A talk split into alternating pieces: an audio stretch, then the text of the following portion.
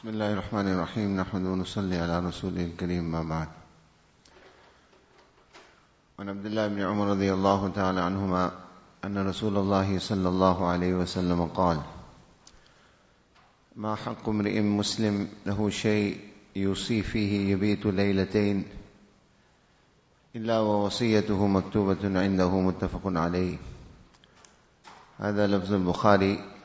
وفي رواية لمسلم يبيت ثلاث يبيت ثلاث ليال. قال ابن عمر رضي الله تعالى عنهما ما مرت علي ليلة منذ سمعت رسول الله صلى الله عليه وسلم قال ذلك إلا وعندي وصيتي.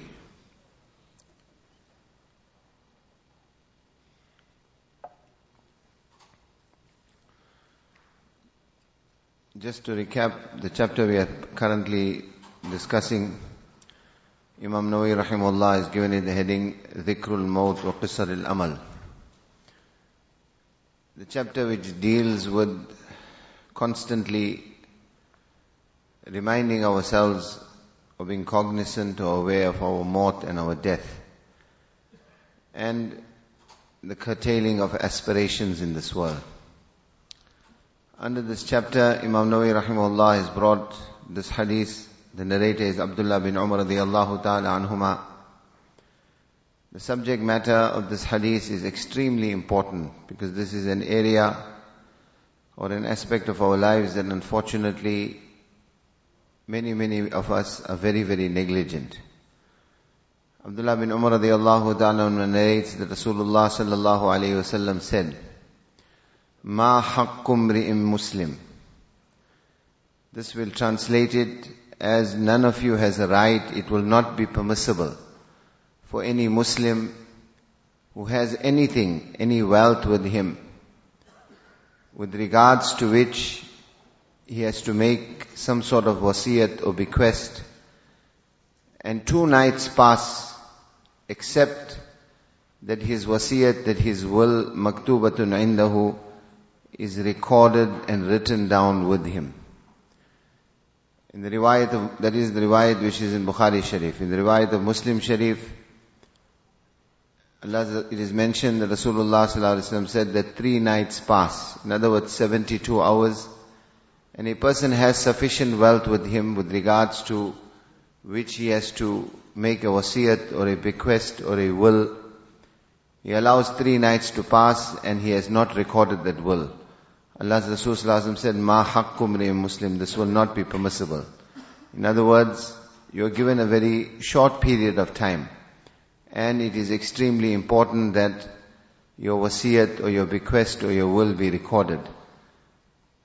Abdullah bin Umar radiallahu ta'ala anhuma, who is the narrator of the hadith, he mentions about his personal practice. He said, Ma marrat alayya laylatun. Not a single night did I allow to pass upon myself from the time that I heard these words from Rasulullah sallallahu alayhi wasallam, except that my bequest or except that my will was recorded with me. In this hadith, there are many, many important aspects. As I mentioned, this is one area, one avenue in our lives that unfortunately we are very, very negligent. When it comes to the distribution of the wealth of the mayyit or the deceased, what we have to understand first and foremost is that when a person passes away, then automatically upon the death of that individual or the demise of that individual, the ownership of his wealth immediately passes over to his heirs. One is what we have or what we refer to as the Quranic heirs. Where Allah subhanahu wa ta'ala particularly in the in, in Surah Nisa, Allah Ta'ala in great detail, يُسِيكُمُ اللَّهُ فِي أَوْلَادِكُمْ لِلذَّكَرِ مِثْلُ حَظِّ الْأُنْثَيَيْنِ where two entire rukus are devoted to the distribution or to the allotment of who the heirs are, what share the wife receives, what share the children receive, etc., what share the parents receive.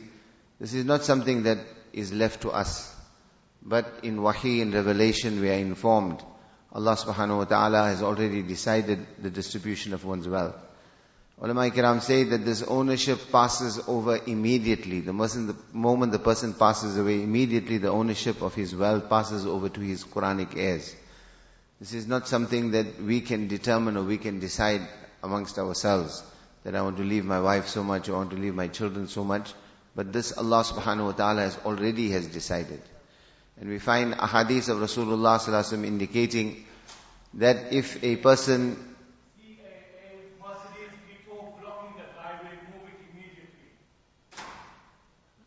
Brothers, as we heard, the car that's blocking the driver, whoever is the owner, please try and remove that car. Ji. Said it quite loudly.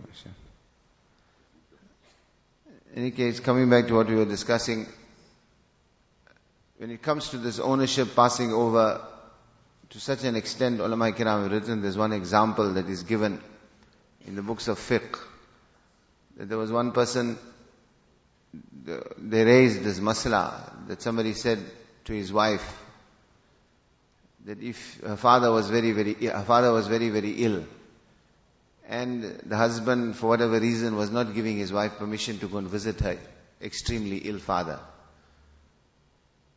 So he got into a, into a josh, and he went to this extent, and he said, I take an oath on Allah, that if you go, if you leave, if you enter the house of your father, if you enter the house of your father, then three talaqs. In order to illustrate that we have absolutely no say whatsoever in the ownership of our wealth on our, on our, on our death, they give this masla as an example. And this woman, obviously she made sabr, her father was very, very sick, he was terminally ill. One side, the husband is insisting that you're not allowed to visit your, I'm not giving you permission to go visit your father. And he's made it, got to a state where he made this a dictate that if you enter the house of your father, if you enter the house of your father, three talaqs. She made sabr and made sabr and made sabr. Finally she couldn't make sabr anymore.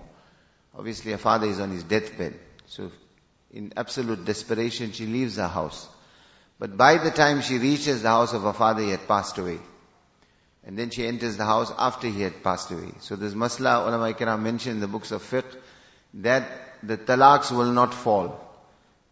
Because what, what he said that if you enter the house of your father three talaqs, because he had passed away, ulama say on his death immediately the house no longer belongs to him.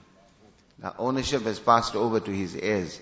So in reality the house that she entered was not the house of her father, was the house of whoever his heirs are.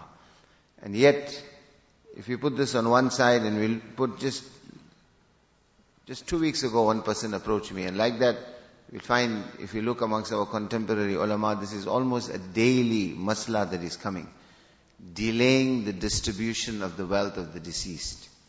And like I mentioned before we were distracted earlier, to such an extent that ulama mentioned that if a person himself while he is alive is negligent in this regard, Allah protect us, this can actually lead to azab in the qabr for that person for not having taken the necessary steps to ensure that his wealth is distributed correctly. And this is a haqq upon the deceased. Our love for our family members when the person passes away, those that are the surviving heirs of that person, it is important upon them. This is not something that we should be delaying. Unfortunately, sometimes many, many generations pass. 20, 30 years pass. And we find that the wealth of a person who passed away was not properly distributed. We know being in an un-Islamic country, there are, there's estate duties and there's all sorts of legalities involved. Unfortunately, we use these legalities many, very often to create unnecessary delays in the distribution of the wealth of a deceased. This goes completely against the grain of what is taught to us in Quran and Hadith. Coming back to what we were mentioning, that we find that although it's not directly linked with this. Generally, when it comes to our financial matters, generally when it comes to our financial matters, the overriding principle amongst majority of us is that we tend to be very, very negligent about recording things. Generally, the attitude, mashallah, the astute businessman likes to work silently, he likes to work under cloak and dagger style. And we find that when it comes to our affairs also, there isn't this transparency. And yet, if you ask somebody, what is the longest verse in the Quran? What is the longest verse in the Quran? Sometimes people say Ayatul Kursi. Ayatul Kursi is not the longest verse in the Quran. Ayatul Kursi is what we call A'adhamu ayatin fil Quran. It is the most auspicious verse in the Quran. The longest verse in the Quran is ayyuhalladhina amanu idha tadayantum bidainin ila ajalin musamman faktubu wal yaktub bainakum katibun bil adl. It is a verse in Surah Baqarah, towards the end part of Surah Baqarah. There is one verse in the Quran which ulama say is the longest atwalu ayatin fil Quran. It is the longest verse in the Quran. And in it, Allah subhanahu wa ta'ala addresses the believers, Ya ayyuhalladhina amanu, O you who believe. We find that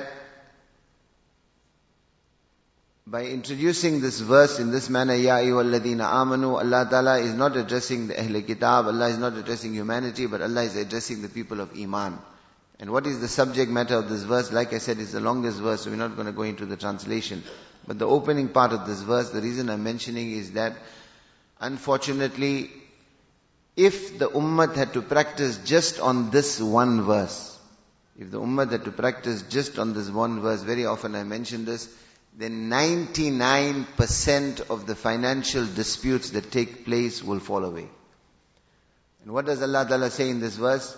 إِذَا تَدَايَنْتُمْ بِدَيْنٍ إِلَىٰ أَجَلٍ مُسَمًّا فَاكْتُبُوا وَلْيَكْتُبْ بَيْنَكُمْ كَاتِبٌ بِالْعَدْلِ Allah Ta'ala says, when you enter into a financial transaction, in your financial affairs, your dealings, whatever you are doing, your business deals, when you enter into a business deal, into a financial transaction for a prescribed period, faktubu, write it down. Record it. وَلْيَكْتُبْ بَيْنَكُمْ كَاتِبٌ بِالْعَدْلِ And let there be witnesses and let it be recorded, written down, and there must be witnesses to it. Person passes away, brothers are not talking to brothers, blood relatives are not talking to blood relatives. Behind it is what? Ambiguity with regards to the distribution of his heirs. People don't know who this thing actually belongs to, what is the details behind it, etc. Disputes that are brought to ulama kiram, disputes that are taking place in court, majority of it what? What is behind it? The, the deal happened some times ago. Now there is an argument over how the distribution should be, what is the percentage of the profit, etc. Now behind all these disputes is what? There was not transparency. It wasn't recorded. Now if beforehand you have a witness who writes it down, it is rec- recorded, then there is absolutely no need for these type of disputes to take place. And when it comes to our financial affairs, this ulama kiram, they say mu'amalat and mu'asharat. Mu'amalat and mu'asharat. One is financial dealings and the other is social dealings. They say when it comes to our deen and our shariat, this is like the hole in the bucket. A man can be going in tabligh for years and years. He can be performing hajj and umrah. He can be doing, sitting in a khanka for, for, for a long time. Person can be acquiring the knowledge of deen, engaging in Allah's zikr, engaging in all sorts of ibadat. But they say all that ibadat that he is doing, if his financial dealings and his social dealings are not correct, the manner in which he does business, or the manner in which he interacts with his fellow human beings, if this is not correct, they say the example is like the hole in the bucket. You keep filling the bucket with water, all the neki, all the good deeds that you are doing. And on the other hand, Allah's Rasul sallallahu alayhi wasallam, one day he asked the Sahaba kiram, manil muflis. He asked the Sahaba that, oh my Sahaba, tell me who's the bankrupt person in my ummah? Who's the bankrupt person in my ummah? Allah's Rasul sallallahu alayhi wasallam, Sahaba responded, Malla dirham lahu ala mata' They said, Ya Rasulullah, it is that person who doesn't have dirham and doesn't have possessions in this world. He is the bankrupt person of your ummah. Allah's Rasul said, that is not the bankrupt man of my ummah, that is your understanding. Innal muflisa min ummati. Who is the bankrupt person of my ummah is that person? Ya'ti yawm al-qiyamah. He will come before Allah subhanahu wa ta'ala bi salatin wa zakatin. He will come with a lot of salah, a lot of zakat, a lot of nekis, a lot of pious deeds. Men may have been going in tabligh for years and years in the path, going in the path of Allah, doing all sorts of nakis, etc. Walakin, shatamahada, darabahada, daraba. But he ate up the wealth of someone. He used to swear at someone. He insulted someone. He made ribat about someone. He hurt the feelings of someone. kadhafahada spread malicious rumors about somebody else. That day, what is the currency? That day, the currency is not rands and dollars. That day, there's no lawyers and there's no litigation you can do and there's no smoke screen you can put up to get yourself out of all the claims of all these plaintiffs that have lined up. That day, the currency will be your neki. That day, the currency will be the amal of deen that you did. As the Shaykh Zakaria Rahmatullah Ali in his Kitab al-Hajj, he writes that to pay back to pay back one penny, one penny that you have wrongly usurped of somebody, you will have to pay back with 700 accepted salah. Person on the day of judgment, for one penny that he ate up of somebody's, he will have to pay back with 700 accepted salah. He says, do we even have 700 accepted salah? That day the currency will be the neki, the amal. Abdullah bin Mubarak rahimullah used to say, great muhaddis, great scholar. He would say that I prefer, I prefer paying back one dinar, one dinar of somebody's that I owe, a debt. Somebody has a haq over me. I prefer paying back that one dinar than giving 600,000 dinar in charity. Why? Because that is an, a farz, an obligatory injunction upon you. Somebody else's haq has to be paid back. So on that day, Rasulullah says, all these plaintiffs will be lined up. Yu'ta min hasanati. Now this person, all his nekis, all his good deeds will be used to pay back all the haq and all the demands that are taking place. Till eventually, faniyat hasanatu, all his deeds are finished. Now what will happen? Now what will happen is that the gunas of those people, the plaintiffs that have lined up, the gunas, the sins that they, that they had committed, will be placed in his book of deeds as payment for the wrongs that he had done against them, financial obligations that he had not fulfilled, or like I said, social obligations he had not fulfilled, swore somebody, spread malicious rumors about somebody, made ghibat about somebody. And all this, all day evil deeds will be put on this person until Allah's Rasul sallallahu says, ulqiya finnar, this person will be thrown into Jahannam. In other words, tahajjud guzar, tahajjud guzar, person who fasted every day, person who lived a life of absolute abstinence, never committed zina, never drank sharab, is now suffering in Jahannam because of the zina of somebody else. And because of the sharab of somebody else, and because of the haram of somebody else, he is suffering in Jahannam. Why? Because he did not, was not meticulous with regards to his financial dealings and his social interaction. And we find that Rasulullah said, this person is the bankrupt person of my ummah. So this is something that we cannot possibly overemphasize the importance. And respected brothers, like salah and like zikrullah and like tilawat of Quran and like fasting, etc., is an ibadat. It's something for which we will be rewarded. Carrying out our business in an Islamic manner is also an ibadat doing business in the way of Rasulullah sallallahu alaihi wasallam, this is also ibadat. And not ibadat, great ibadat. Al-amin ma nabiyyin wa siddiqin wa shuhada. Nabi said that businessman of my ummah who is meticulously honest and who is amanadar and trustworthy, Allah will raise him with the anbiya. Allah will raise him with the siddiqeen. Allah will raise him with the shuhada on the day of judgment. So this is something that is extremely important. It's also ibadah. It's also part of our deen that we are very, very meticulous and careful. And coming back to what we were mentioning earlier, like I said, 99% of the disputes will fall away if we record things. If there is transparency, this cloak and dagger style of doing business is not something that Islam encourages. In fact, it goes against the very grain of what Islam encourages. Coming back to this hadith of Rasulullah sallallahu alaihi wasallam, it is obvious why Imam Nawawi rahimahullah mentions this in this particular chapter, Dhikrul Maut. Understand that Maut is a reality. Maut is something that is facing us, staring us in the face. We've entered into a new Islamic year. We saw on the social media groups, left, right and center, hundreds, if not thousands of messages. Muharram has come. This is the dua. Allahumma hillahu alayna bil amni wal iman. Sometimes positive messages go around. But in any case, this is also a wake-up call for us. Allah has given you a new year. We have gone one year closer to our qabr. We have gone one year closer to the time when we have to meet Allah subhanahu wa ta'ala.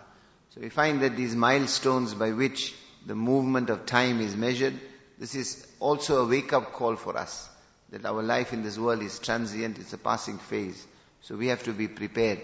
We have to be ready. We have to make our tayari. This constant reminder has to be there. So coming back to the, this is why Imam Nawawi rahimahullah has mentioned this particular hadith in this chapter where Rasulullah sallallahu alaihi wasallam says that if you have some wealth, if you have some wealth about which there is wasiyat. Now when we talk of wasiyat, a bequest, ulama say that up to one third, up to one third of what you own, you are allowed to make a bequest. In other words, some fidya, some fitra, etc., some financial obligation that was upon you, which has to do with your Islamic affairs, must write it down that this has to be discharged, etc. Your debts, etc. have to be discharged, and over and above that, from whatever you own, one third you can decide to give to some mosque or to leave behind for some relatives of yours that are not Quranic heirs. Are, the one is what we call Quranic heirs. Person's wife, person's children, parents, etc., blood relatives. These are what fall under what we call Quranic heirs. Their shares are already determined by Allah subhanahu wa ta'ala, already decided. You have levity in one third of whatever you own, that you can decide to distribute that or leave a wasiyat or bequest. But that has, that wasiyat or bequest has to be for people that are not direct heirs. A person can't decide that amongst my, I got two sons and one makes a lot of khidmat of me, looks after me, he's my favorite, so I'm, I'm going to decide that from the one third that is in my control, I'm going to give to that son. He's not allowed to do that. We are not allowed to make wasiyat for Quranic heirs. We are only allowed to make wasiyat for those that don't fall within what we call the Quranic heirs. So when it comes to this hadith of Rasulullah sallallahu alaihi wasallam, when Nabi sallallahu alaihi wasallam says wasiyatuhu maktubatun indahu, that his wasiyat, his bequest has to be recorded with him. Ulama say wasiyat is of three types. One is what we call wasiyatun wajiba. That which is compulsory that you record it. That which is compulsory. Example, if you owe somebody money. It should not be that a person passes away and now we find creditors, we, we find people standing up and saying that, you know what, this person owes me money, etc. And now everybody is looking, family members are looking at each other, there's no record of it. So it, and then it leads to disputes, arguments, etc. So if some, there is some financial obligation, if you are owing somebody anything, record it down, write it down. If somebody has left some amanat with you, somebody's amanat, somebody's trust is with you, it is important that you record this. So that, so this is that type of recording which ulama say is wajib, is compulsory. Have it recorded. Otherwise, unfortunately, if these things are not recorded, it can lead to a situation where you make zulm upon somebody, where you usurp the right of somebody. Then they say there is what we call wasiyat or bequest which is mubah, which is permissible. That is within one third of one's estate. When a person passes away, the first thing that is discharged is the debt. If he owes anybody, that has to be discharged. Any wajib, any compulsory obligation upon his wealth, that is discharged first. Then the wealth is divided up to one third. We will look at what wasiyat or what bequest he made. Like I said, the second type of wasiyat is permissible wasiyat. What is permissible wasiyat is where you leave behind for people that are not Quranic heirs, up to one third of the estate.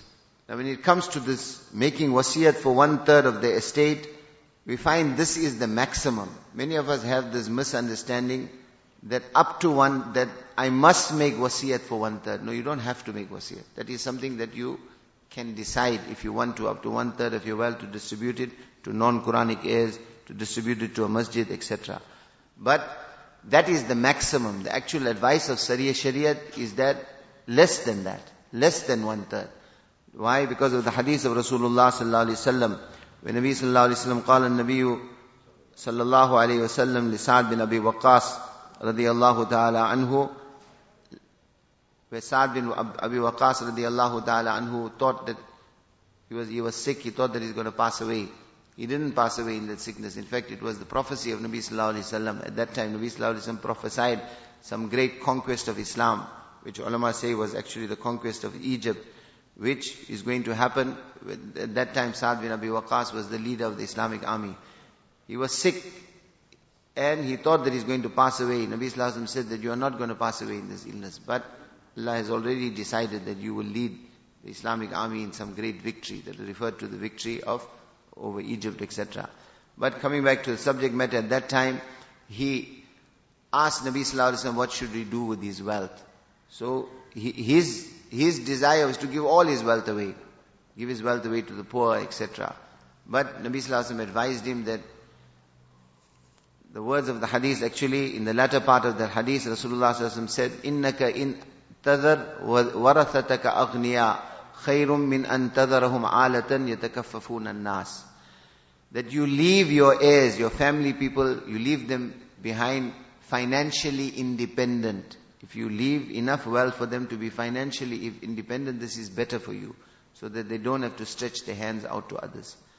And Nabi Sallallahu mentioned to Sa'd, thuluth, up to one third you've got permission to make wasiyat, wa thuluthu kathir, but one third is too much. In other words, the actual advice of Rasulullah is make wasiyat for less than one third. It was the practice of Abu Bakr Siddiq radiallahu ta'ala anhu wa kana Abu Bakr radiallahu ta'ala anhu awsa bi khumusi malihi wa qala arda bima radiallahu ta'ala li nafsihi. Al-khumus. Abu Bakr radiallahu ta'ala anhu made wasiyat for one fifth. One fifth of his estate he only made wasiyat. And he said that I am happy with what Allah decided for himself. Because فَإِنَّ لِلَّهِ خُمُسَهُ When it comes to mali ghanimat, spoils of war, one fifth is distributed to Allah subhanahu wa ta'ala. In other words, given to the poor, etc. When it comes to that distribution. So Abu Bakr radiallahu ta'ala, using that as his example, or his yardstick, he made wasiyat for up to one fifth. So ulama say, you can make wasiyat up to quarter uh, of your wealth. Or even up to one fifth is better than making for quarter. And they say the maximum is up to one third. What the psychology behind that is, is that try and leave your heirs in a position where they are financially independent. Do not deprive them. So up to one third person can make wasiyat. Like, like we said, one is wasiyat which is compulsory, then there is that wasiyat or bequest which is permissible for non-Quranic heirs, etc. Then there is that wasiyat and bequest which ulama say is haram, is completely forbidden. What is that wasiyat? Where you make wasiyat for Quranic heirs person decides to give one son a bigger share than the other son, etc., this is not allowed in Sharia. And important to mention in this is deprivation or depriving our daughters, our sisters, etc., the masturat of their shares when it comes to inheritance.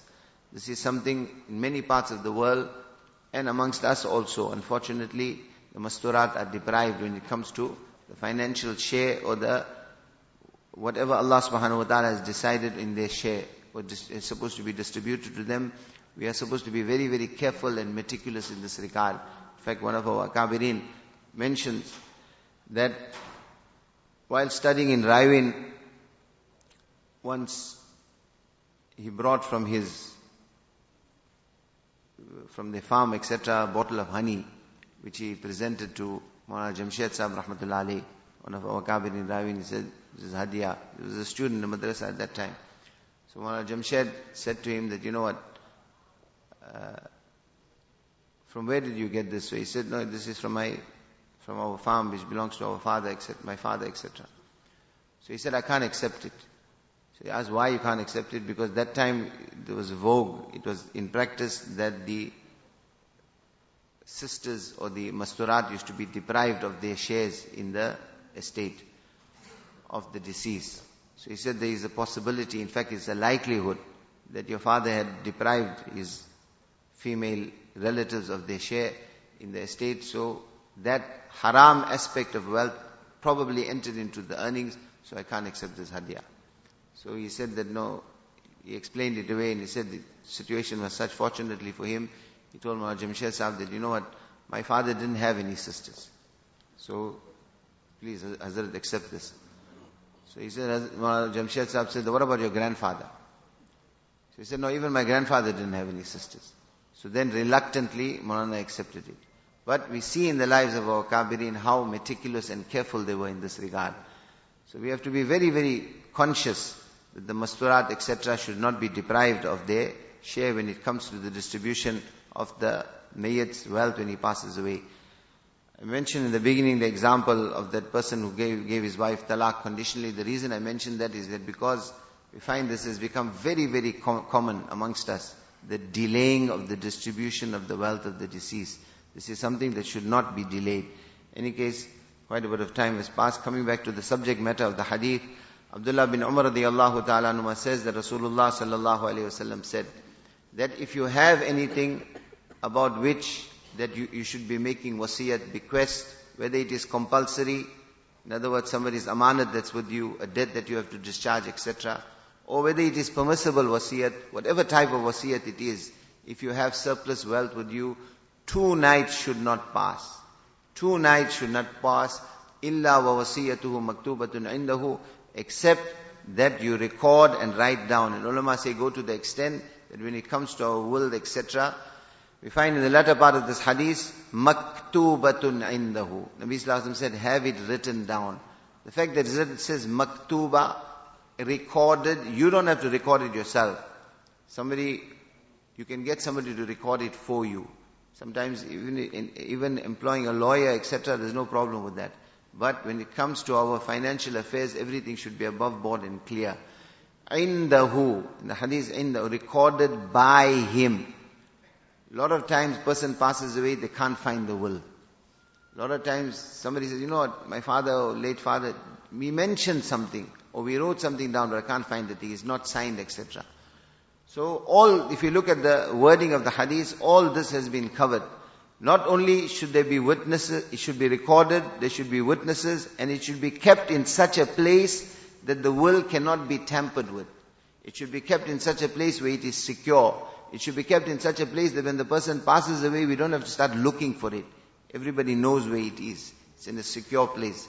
This is what is averred by the words in the hadith, maktubatun indahu, recorded by him in a safe and a secure place. And we find that very, very important, the latter part of the hadith, Wakan ibn Umar, the narrator of the hadith, Abdullah bin Umar radiallahu ta'ala says that from the time from the time that I heard these words from Rasulullah sallallahu alaihi wasallam, I didn't allow one night, I didn't allow one night to pass and there was something by me except that I had it recorded. In other words, Sahaba Ikram were comp- always conscious of the time of their maut, of their death. The same Abdullah bin Umar in the previous hadith, he said, إِذَا أَصْبَحْتَ فَلَا تَنْتَظِرِ الْمَسَاءِ If it's morning, don't expect to live till night time. If it is night time, don't expect to live till the next morning. In other words, don't delay. When it comes to our affairs of preparation for akhirat, our maut, etc., do not delay. Allah subhanahu wa ta'ala give us tawfiq.